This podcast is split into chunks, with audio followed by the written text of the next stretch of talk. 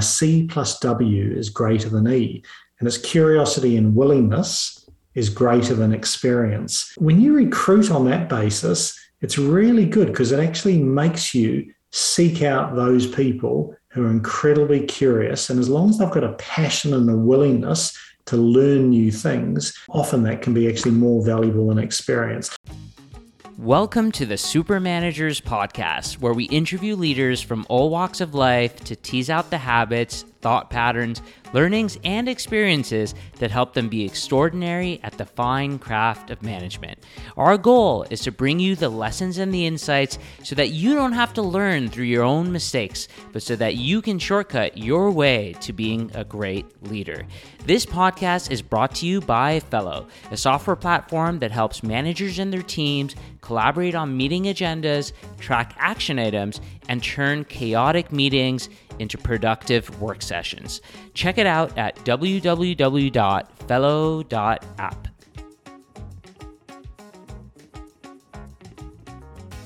Hey, fellow managers and leaders, I'm Aiden and I'm the C E O of Fellow dot app.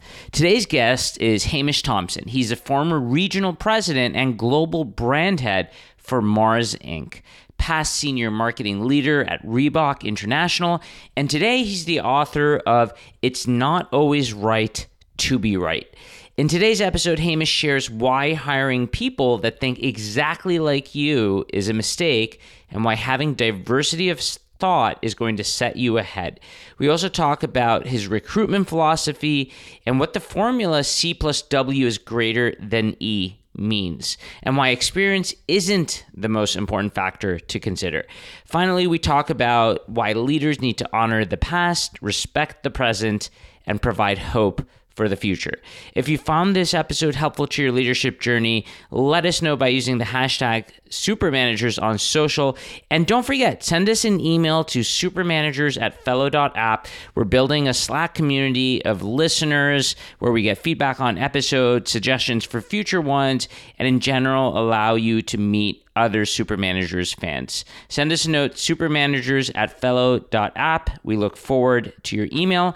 And without further ado, here's Hamish Thompson on episode seventy-eight of the Super Managers Podcast.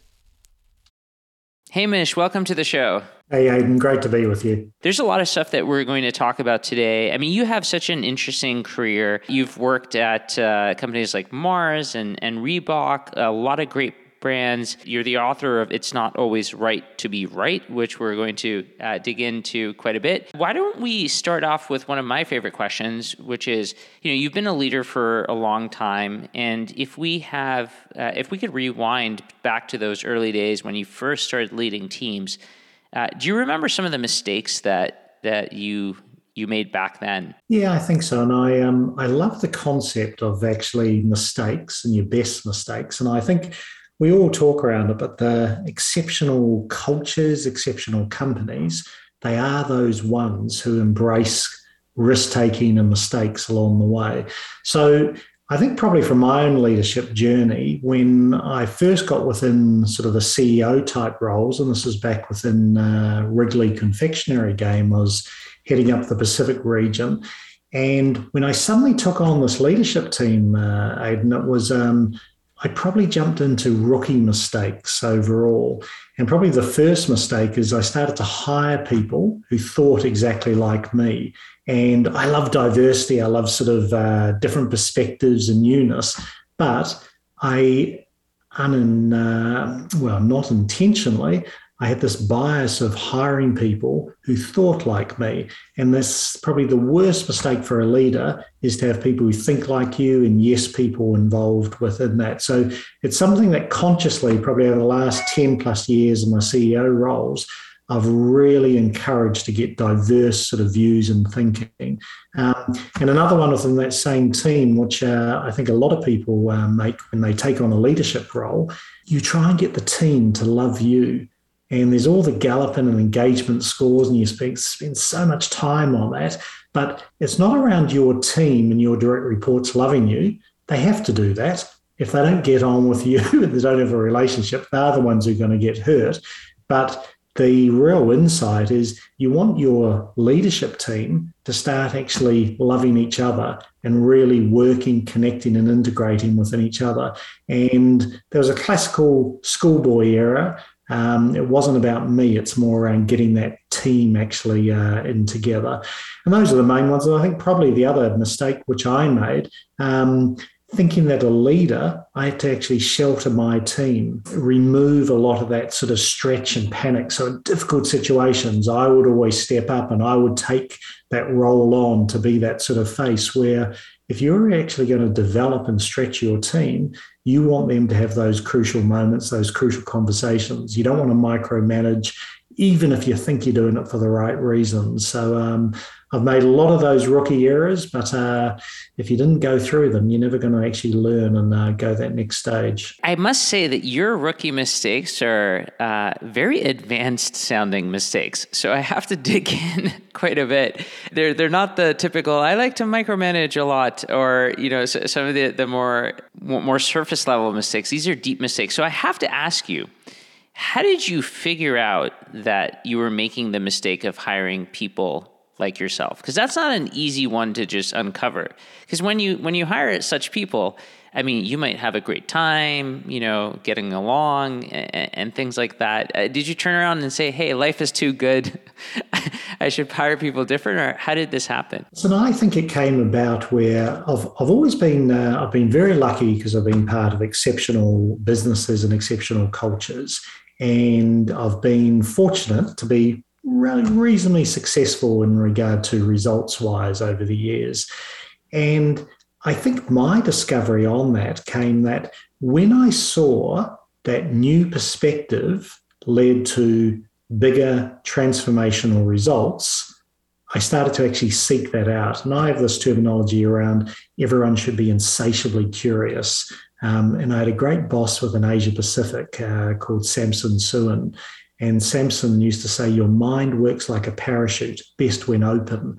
And I loved that. And when I started discovering that when I had external connections, new perspective, an inside out sort of lens, um, ideas, opportunities, processes, new strategies, they were so much more valuable. And when you discover that, it was a little bit selfish. Then I actually went on a real mission. How can I actually recruit people that are dramatically different from me? And that's not only, I'm a massive believer in um, in diversity and inclusion, um, gender in particular, but cultural, um, different ways of thinking and approaches. And it's not only those people who look different from you, they have to think differently from you. And it can be incredibly challenging. You get that in a group of sort of leaders around the table and everyone's got different views and you do feel tension, but that goes back, and we'll talk around it later around the, the book, It's Not Always Right to Be Right. It's okay to have a different opinion. Doesn't mean it's right or wrong. It's just different. So selfishly, Um, I think I came to that conclusion because it, uh, it actually garnered me better results. You know, if I were to dig in, so you're not talking about just, you know, some more surface level things, which are, you know, for example, like I tend to be good at marketing. Let's hire someone that's more finance minded. You're you're actually looking for maybe diversity of background, people with, um, you know, different sorts of, uh, coming from different industries, or just like you can kind of tell that they would bring a different point of view to the equation. So this isn't like the sort of thing that I would imagine that, you know, a first year manager realizes that, oh, I should do this. This is something that, like, as you've built larger and larger organizations, you start to understand that, like, when you have that diverse opinion set, uh, it really makes a, a big difference and, and allows for, I guess, uh, bigger bigger takeaways. Yeah, I think you do develop that insight over time, but uh, equally, you start to realize it's a fair bit more fun. And I've always been, my sort of perspective is when I hear an idea, if I think I'm going off on uh, on the right direction, there are certain people when they say, Um, we're going left, normally I'd think, why are they going left? But there are some people with that curious mindset where I think, gee, why am I going right? And it just, it's a real fun element to start to value opinions of others ahead of yourselves. And you seek to understand before being understood. Um, so I think it's uh, it's enjoyable. It's valuable, opens up new perspective. But equally, Aidan, I'd say that I think the new generation of leaders coming through, I think they are more connected, they're more integrated, Um, they are more global citizens. I know it's a little bit of a cliche, but their mind thinks wider than probably my generation as well. So um, I would even say at a young age, starting out even at management level, show your curiosity and perspective. Um, and I think it'll open a, a wide range of doors for you. Yeah, no, that makes a lot of sense. And so to dig into the the other one, you know, I have a, a friend runs a fairly large uh, company, maybe, you know, thousand thousand people that work there. And, you know, the thing that I learned from him was that he said that one of the things that's that's hard about scaling teams is, you know, people don't realize that you have to make the teams work well together. And that was one of the, like, you have to be this this orchestrator and get your executive team to to really function well together. And it seems like this is the the, the very interesting, you know, point that you're you're making, if I have it correct, is like, yeah, you can get the team to love you, but actually that's not like the most important thing. I'm just curious, like, what are some things that you can do to help your team, you know, gel better together and, and to hit some of those crucial moments? Yeah, I think the very first thing on, on teams, if you give them a shared purpose and a shared agenda, I think they'll work well together. There's nothing worse, and a heap of your listeners will find that you're encouraged within a business to have relationships and to network. That's all very well and, well and good, but you actually unlock team potential by giving people a shared purpose and a shared agenda to, to work on. And equally, I think as a leader, if you encourage, you reward and recognize those people who are good at integrating and connecting others. So even if you put them on a project and their technical and functional know-how is incredibly limited, that's okay, as long as they are the best people leaders integrating and pulling people together. Because when you do get alignment and cohesion behind a, a shared purpose, um, it is pretty hard to actually stop. So I think that's the sort of a real sort of key element. And the other one, Aidan, which um, over the years, I've changed my recruitment philosophy. So it used to be around technical and functional um, masterclass. I wanted that experience. There's a concept I was exposed to a few years back, and it said uh, C plus W is greater than E, and it's curiosity and willingness is greater than experience. When you recruit on that basis, it's really good because it actually makes you seek out those people who are incredibly curious. And as long as they've got a passion and a willingness to learn new things, often that can be actually more valuable than experience. Now, you can't override the importance of experience, Um, but it's just a completely different way to get new people into your team. You know, curiosity is such a, um, you know, u- useful trait. One of my friends who I consider to be a great parent say that, you know, the, the best thing that I can do is help my kids be more curious. How do you figure out if someone has that curiosity, and, and maybe willingness is something that you can you can kind of figure out if they've done a lot more initiative, but how do you know if someone is genuinely a curious person? I think you find out pretty quickly once uh, once you get to know them. Probably it's it may be unfortunate in some ways, but if uh, if I think around big strategic planning sessions and days, and it doesn't matter what level you are, you jump yourselves in a room, you surround yourself with people, and uh, the best leaders are those who encourage everyone's opinion to count. So it's an egalitarian approach. Everyone's involved within this. You soon find out within those sessions who's got limiting beliefs. And unfortunately, often the people with the most limiting beliefs have been successful over past years. So they believe they don't need to change and they don't need to do anything different going forward. It's really obvious when you're in that situation where convergent, divergent sort of views, new adjacencies, categories, segments, geographies you can go after. And people are talking around how to reinvent the business, constantly stay ahead of the curve. And there are certain people within that room, and it invariably happens, who will have limiting beliefs. Can't be done, hasn't been done. Historically, these have been the issues. No, we haven't got the capabilities or mindsets. And you find that out very quickly. And equally, I think also there's a negativity that radiates amongst, uh, amongst the wider group as well when you have those people who don't have curiosity. Again, going back to that recruitment philosophy, there are ways you can actually um, measure, ask questions within interviews for curiosity. And it's quite interesting. I was in the Facebook uh, head office a number of years back, and they had a great um, quote on the uh, one of their motivational posters, and it said, "Don't confuse motion for impact." And I just absolutely love that. A lot of people go through the process, but there are so many people who talk theory and intellectual stimulation, but they can't actually translate that into action. And again, great companies will have a way of actually interviewing for impact uh, directly up front. So I think it becomes very obvious. And it's not saying those people are wrong, um, but they just may not be right for your culture. And if your company wants a culture of perspective, outward lens, connectivity, which I think is crucial for breakthrough, um, you'll find out pretty quickly who's right and uh, who's not right for the business. I wanted to talk about uh, your book. So why don't we start with uh, this concept of stop being right? We all know people that have to be right often. Maybe some of them we know very personally. What drove you to write this book? It's a... Uh... It's fascinating. So I, I think this, particularly over, you know, it's uh, it's similar within North America, but uh, within Australia, last one to two years, we've been going down the lockdown path.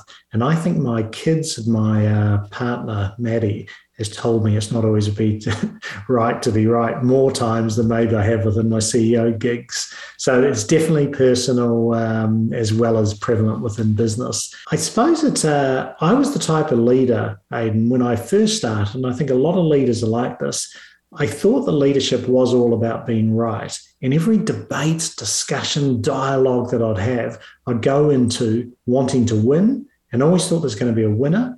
And I always thought there was going to be a loser. And it was intellectual sparring. And it was good fun. And I was actually okay at it. You know, like uh, probably most of your sort of viewers, uh, we're reasonably competitive and results oriented. Um, and I did okay and success was all right. But then when you do reflect, you start to realize that it's restrictive of thinking, which we just talked around. Your relationships that you develop when you are right are very short term, they're one off. Now, my belief is, the best breakthrough results come when you have stage two and stage three of a relationship. That's when the depth and the trust and the vulnerability is actually being displayed. That's your massive opportunity. But when you're right, your relationships are not enduring, they're not mutual, uh, and they're very short term. And probably the, the next one on that is when you're always right, your teams and your direct reports, they don't challenge you. They don't put an input to, towards you and they don't develop because why would they? Every time they get into a discussion with you, they're always going to lose. And what that leads to is inertia. So they're resigned to thinking, nah, there's no bloody point actually putting this in. So it can be incredibly restrictive. So over time, best leaders I've found, and I've certainly changed my, my sort of stance, you've got to be humble, concede, um, show with total vulnerability, uh, humility that, hey, I've got this entirely wrong, change where you need to. And importantly, um, start to give a lot more freedom and autonomy to others, even if they do things that you don't necessarily think is the right way, it doesn't matter. Help and empower them along the way. So it's something I've learned uh, along the way through some, um, you know, some harsh experiences where uh, I thought it was right to be right. Uh, it's not always the case, as your partner will tell you. Yeah, yeah, that makes makes a lot of sense. It's very interesting how you talk about if you're right all the time, you will develop short-term and almost like more um, topic, like basically surface-level relationships, and like some of the some of the I guess like deeper relationships start to be formed when you're vulnerable, when you have these sorts of, you know, I, I love the term you use, crucial moments that make your relationships uh, on on a more deeper level. One of the things that comes to mind is we recently had uh, Colin Breyer, who's former Amazon V P, you know, on the show, and uh, one of the Amazon leadership values is, leaders are right often, or, or something like that. I may be butchering it a little bit, but you're not saying that like you shouldn't try to be right, or that, you know, a, as a leader you shouldn't develop great judgment. That that's not what you're saying here. No, one hundred percent not. And there's um in any organization, there's decision making hierarchy. So you've got to make a decision at the end of the day. And do you want to make the right decision? one hundred percent you do. You have to be curious enough, and people have to appreciate that they have been heard. And then when you actually communicate back your decision-making, even if your decision is not the recommendation of somebody else, as long as you clarify and they believe they've been heard and explain your rationale behind your decision, the context, the content, people actually accept that. And I've always thought it's important to actually be one hundred percent authentic within there. And I think, Aidan, we, you know, we may or may not talk around this, but there's a methodology that when communicating back tough decisions, it talks around you honour the past. And that's really important. A lot of leaders, when they come in new jobs, they don't honour the past and they piss everyone off, something chronic. You respect the present, because those people who are within operational detail at the moment, it's really difficult for them, and you've got to give them respect, but you give them hope for the future as well. And those three elements, if you're making decisions that are even different from others, Um, if you follow that path, people actually will respect that decision. May not agree with it, but they'll respect and understand why you made that. Yeah, you know, I, I would love to dig into this uh, a bit more. You know, I, I think this is applies to anybody who is taking on a new team, because not all of us have the luxury of just, you know, let's hire our own people and we're going to choose like exactly who we want. And sometimes we we we adopt a team, we get parachuted into a new organization. Uh, if you know. You're like me, uh, had a company once that was was acquired by by another company, and you have new leadership. There are many, many cases where you run into this. So I'd love for you to just give us an example of how to do this well. So say that you you know are in this situation, you you adopt a new team, and you have to run your playbook. I'll give give you the example. What happens is that probably the best one is when you come into a new team, or you're a new leader, or you take something on that's been difficult. If it's in a turnaround situation, the business is in a world of pain. And what they've gone through in the past has been bloody hard, it's been difficult, and they haven't been successful. So often a new leader will come in and quite rightly, with conviction, they'll say, this is the direction we're going down. Now, unfortunately, senior managers and senior leaders are often the worst offenders. They'll come in and they will give no respect of what's happened in the past. Now, regardless of the situation, people make the right decisions with the best information that they have.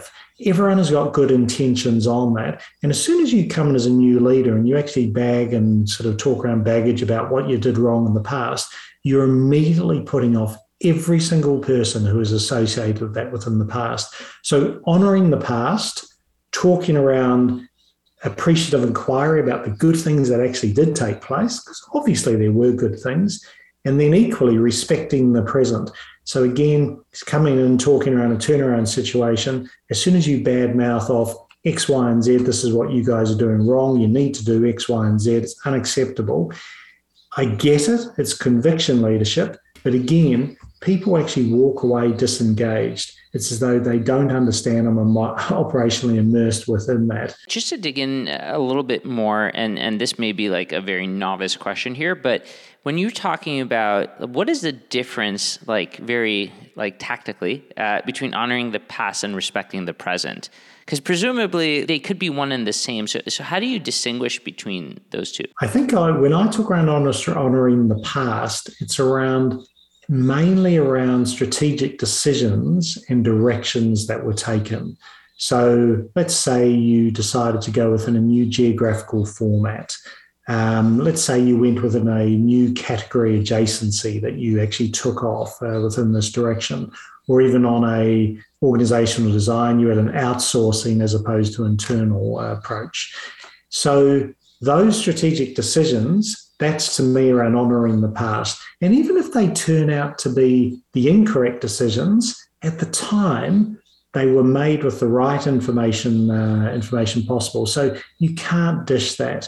Now, when I talk around respecting the present, there may be some sort of overlaps, but often people don't actually realise when you come into a business, what are those day-to-day operational challenges that happen?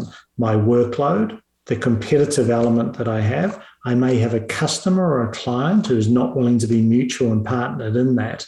So it's very easy to come in and believe that this is how it should be. You should be doing this. And unless you actually respect those operational difficulties and help unblock those for people, um, I think it can be incredibly disengaging. Yeah. Let's talk about this last step, which is provide hope for the future.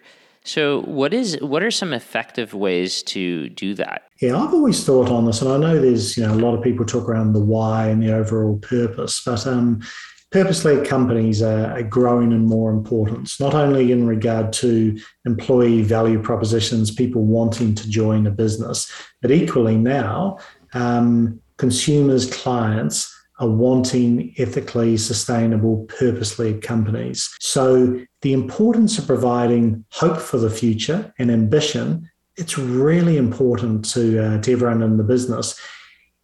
Unfortunately, what I see happen too often is constant change, and that's okay, but a change in strategic direction, hopping from one area to another, and equally, a lot of uh, time there's organizational design revamps, so structural changes, departments, redundancies, et cetera.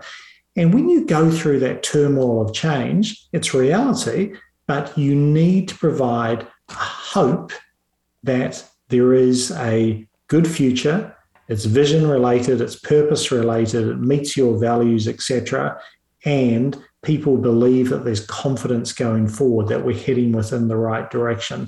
And even if that direction will pivot and change over time, that's okay. But unless you provide hope for the future, there's no way people can go through a change agenda um, feeling as though it's uh, heading within the right direction. And just a very small thing, I think one of the things that I get frustrated around with leaders, they jump into trying and doing continuous organizational design changes, so a revamp in structure.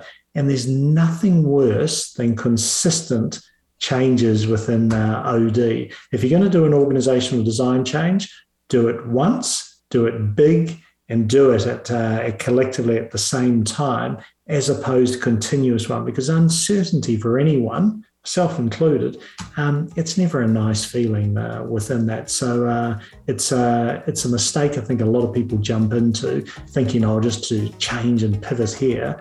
Um, it can be very dangerous, an O D change. Hey there, just a quick note before we move on to the next part. If you're listening to this podcast, you're probably already doing one-on-one meetings. But here's the thing. We all know that one-on-one meetings are the most powerful, but at the same time, the most misunderstood concept and practice in management. That's why we've spent over a year compiling the best information, the best expert advice into this beautifully designed ninety plus page ebook. Now don't worry, it's not single spaced font, you know, lots of text. There's a lot of pictures. It's nice, easily consumable information. We spent so much time building it. And the great news is that it's completely free. So head on over to fellow.app slash blog to download the definitive guide on one-on-ones. It's there for you. We hope you enjoy it. And let us know what you think. And with that said, let's go back to the interview. One thing that I also wanted to talk about, you know, as as we talk more about, you know, people on the team is you have this... Uh, This this way of almost classifying types of behaviors uh, to drain, you know, people who are drains and, and those that are radiators. I'd love for you to elaborate on that. I don't know if you would agree, but I, but I think like are are there a lot of people that would classify themselves as being drains, and uh, and and and so if nobody classifies themselves as being drains, like how is it that we will be able to classify others uh, in that way? Yeah, I, I love this. Uh, I, I love the terminology. I started out life, Aiden, in uh, London advertising. I was a copywriter. I was a terrible copywriter, so they quickly moved me on. But this drains and radiators concept is uh, from one of the major sort of advertising agencies. And the whole element behind it is a drain. It's exactly what a drain actually sounds like. They're negative. They're pessimistic, they have limiting views, um, they never see opportunity, and their negativity radiates, well, negativity infects right across the business. Now, we do all have drain moments. There's no doubt around this. Personal life as well. Um, however, I used to say there's nothing worse as a leader than having a drain around you. There is, it's having a drain around your team. And it is something over time. I have made mistakes because I haven't moved drains on within the organization because they've been technically brilliant. But if they're drains, I needed to move them out. There's probably three occasions where I was just too slow to act in regard to moving a drain out of the out of the business, probably three to four occasions. Um, whereas a radiator, on the other hand, they see opportunity, they have a can-do attitude, they're incredibly infectious, their energy levels are high, it's a possibility mindset. Now, the one important thing to note, a radiator is not a Pollyanna, and a Pollyanna will see the best in everything. A radiator can still be a challenger, a provocateur, um, have crucial conversations, but every time they put that challenge across, they get into solution mode. And they are results driven, they're action oriented on that. So I think it's it's important on it. And it depends on what type of culture you want to set as a leader. Um, some people are actually okay on that degree of negativity. For the teams and organizations that I've led and I want to lead, uh, life's too short to have too many sort of drain moments around. Um, so it's a personal view, but I put that philosophy way ahead of engagement, way ahead of satisfaction. Um, and it's probably my number one focus within a business, but equally agency partners as well. You want positivity. Hmm. That's uh, that that's super interesting. And I like that you also talk about making sure that the other sort of organizations that you have relationships with, that this is something that you look for as well. Is there a way to figure this out during an interview process? Um, I think it will. It probably comes back to that, you know, C plus W, uh, curiosity and willingness. You can uh, you can definitely link that uh, link that out. I think there are also opportunities you ask around what is their belief in regard to where the organization will be or where the industry will be in X uh, X years time. So you'll get that perspective element come out. You can also actually uh, role play in regard to crucial conversations and put challenges there. And if somebody within a challenge on a business turnaround or a realignment situation, if they are very short term, very negative in regard to that approach, and also very silo oriented, not looking to connect within a group, there's probably sort of alarm bells that actually jump out. So I think there are ways to actually look. I once... Uh, It's the head of a uh, telecom unit, uh, the C E O I know within the U K. And he said his overall objective, every leadership team meeting that they had, their objective as a C E O, but also as leadership team, everyone who walked into that meeting had to walk out more energized and inspired before they walked in. And I just love that concept. The amount of times I think over my career, and I've been at some great organizations, but when you walk out of some meetings, you feel incredibly deflated. Um, you feel as though you've sort of just been sort of, you know, cut down. There are limiting beliefs that have been put through there, but that ability to energize and inspire people to possibility, Um, it's incredibly uh, advantageous. James Allen from Bain uh, Consulting always talks around the importance of energy within a C E O, and uh, it just resonates with me greatly. That's uh, you know the the energy concept is uh, is very, very important. So you know as a, as a senior leader, like managing your energy state is uh, is super important. Would you ever, for example, cancel a meeting if you just didn't feel like, if you were just having one of those, you know, being a drain type of days? Yeah, listen, we all have them, don't we? Um, that's a great question, actually. Uh, yeah, I reckon I would. I'm just trying to think if I had. If I have, I definitely haven't gone. Um, I've pulled out of a couple of uh, market visits because Uh, I just was over, not overwhelmed, but I knew that I wasn't going to inspire within those market visits because I had too many other things on the mind. I think probably, and so this, this comes back around, I've got a philosophy of, uh, which I term it life-work balance as opposed to work-life balance. Um, Paul Polman from uh, Unilever um, termed that phrase, and it just resonates with me. I love work, but I know that I'm only at my very best at work when I'm excellence in life. And that's that whole balance element, and you'll know all around that the, you know, the Bill George sort of uh, energy, where you derive uh, your energy from. But that importance of being at your best, unless you're at your best, how can you actually derive that energy and inspiration into others?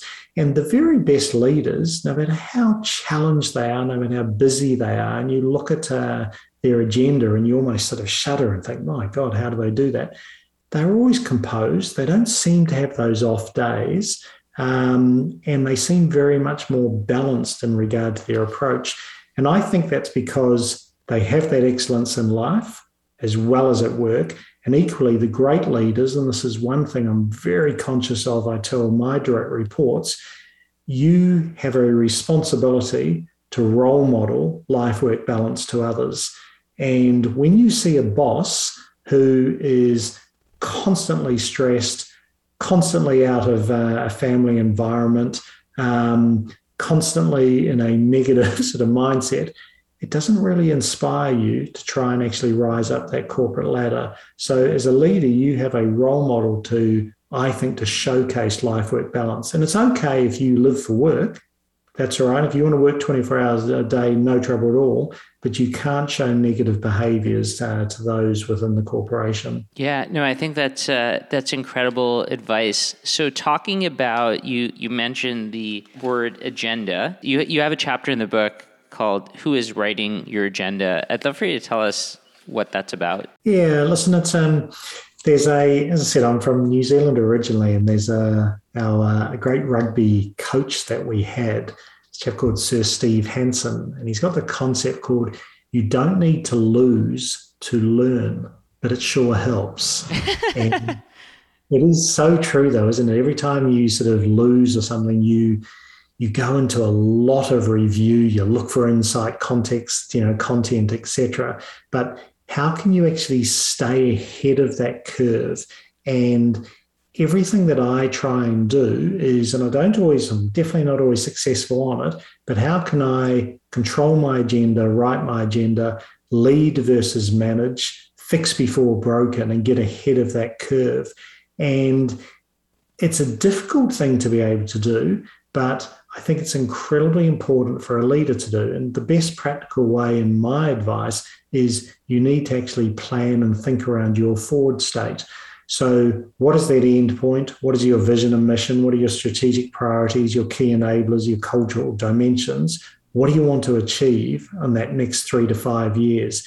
And then start getting ahead of the agenda. So those capabilities and competencies that are going to be needed tomorrow, how do you start putting them in place today? And I think it's a McKinsey study, or it may have been B C G. It said ninety percent of C E Os, global C E Os, believe there'll be a major business disruption that'll happen in the next five years. Yet they are only investing ten percent of resources to currently get ahead of it.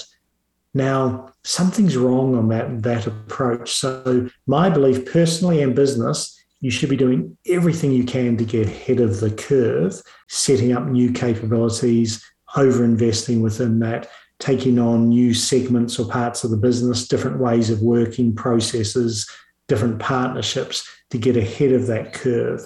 Um, so I personally, I, I take that pretty seriously. Yeah. And so when you're operating a, as a C E O, like how much of your time, you know, if you had to just bucket it, is say forward-looking, looking, you know, past one year versus looking at the uh, the current quarter?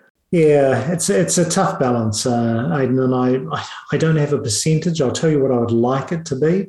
I think it should be seventy thirty, seventy percent transformational and thirty percent transactional, so be on top of the business as opposed to in the business. It does fluctuate. You know, I've been at times it's been completely reversed. The best way to do it is surround yourself by very gifted people. Um, let them take those operational elements on. Um, so that's number one, that I think if you got the right people, it allows you to actually step back and uh, actually reflect. The second one is really establishing up front your strategic plan. Now, a lot of people don't do that strong enough, but set their strategic direction, where they're going. And I term it a strategy on a page, and there's loads of templates for it, but the simplicity and easy to follow strategies are incredibly appealing. Now, once you've got that right, it allows you to actually step back and review and constantly focus on that. There are other elements like um, uh, performance measures versus general measures. So in a leadership team agenda, you want to actually create your agenda around these performance measures. Doesn't mean the general measures are not important, but you only talk around them when maybe three or four periods in a row, if they're red scorecard, you'll look at them then. But otherwise, you just park that to the side and only focus on those real game changers, which forces your leadership agenda to, uh, to actually do. And probably the last one as a leader, which is hard, you've got to accept Um, less perfection, which is really hard if you're uh, quite a sort of diligent person. But it's okay if uh, these things don't go one hundred percent right, and you can't jump in and micromanage, even if you think there's a better way of doing it. That goes back to uh, not always being right to be right. Um, and that's a tough one to accept, but giving that freedom, autonomy, spending your time coaching and empowering and developing, as opposed to directing and micromanaging, um, allows you to actually step back. But the one thing I have learned, not all leaders can do that, and that's okay. It's just a different capability set um, to be had.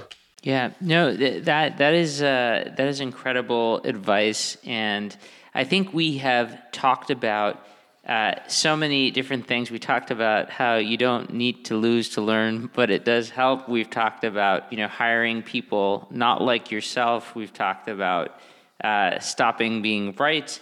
Uh, just so many different things. This is super wide-ranging, but and very ins- insightful discussion. One of the questions that we like to ask all of the uh, guests on the show is, Uh, for all the managers and leaders constantly looking to get better at their craft, do you have any tips, tricks, or final words of wisdom that you'd like to leave them with? I think the, the, the main one is um, I have this concept and uh, belief that it's the ninety-eight percent rule. And when I talk around this, it means ninety-eight percent of what you hear, particularly in regard to feedback, let it go uh, over your shoulder. Um, and it's only really the two percent that resonate with you. And the reason I say that is when you receive a lot of feedback, and uh, so many companies, we get it from all levels, it can be very overwhelming. And the danger of it, people change who they are and their identity. And what you want to do with all feedback, et cetera, and even role modeling and inspiring to be like other leaders, you want to refine yourself, but don't change fundamentally your persona and what appeals to you as a leader. And that's, to me, is around being one hundred percent authentic. So my main encouragement to everyone, and I'll say it consistently, refine who you are, be very curious and open, but don't fundamentally change, because as soon as you do, and I've got a chapter in the book talks around the man who used to smile, trying to be somebody they were not. Um, it's a really painful experience, um, but you just need to be your best. And Oscar Wilde's got this uh, great quote, and I think it's, uh, be yourself, everyone else is taken. uh, I just love that. Yeah, no, that's amazing. Uh, you know, the book is It's Not Always Right to Be Right. We'll link to it in the show notes. Hamish, thanks so much for doing this. Great to connect, Aidan. Thank you. And that's it for today. Thank you so much for tuning into this episode of the Super Managers Podcast. You can find the show notes and transcript at w w w dot fellow dot app slash supermanagers. If you like the content, be sure to rate, review, and subscribe so you can get notified when we post the next episode. And please tell your friends and fellow managers about it. It'd be awesome if you could help us spread the word about the show. See you next time.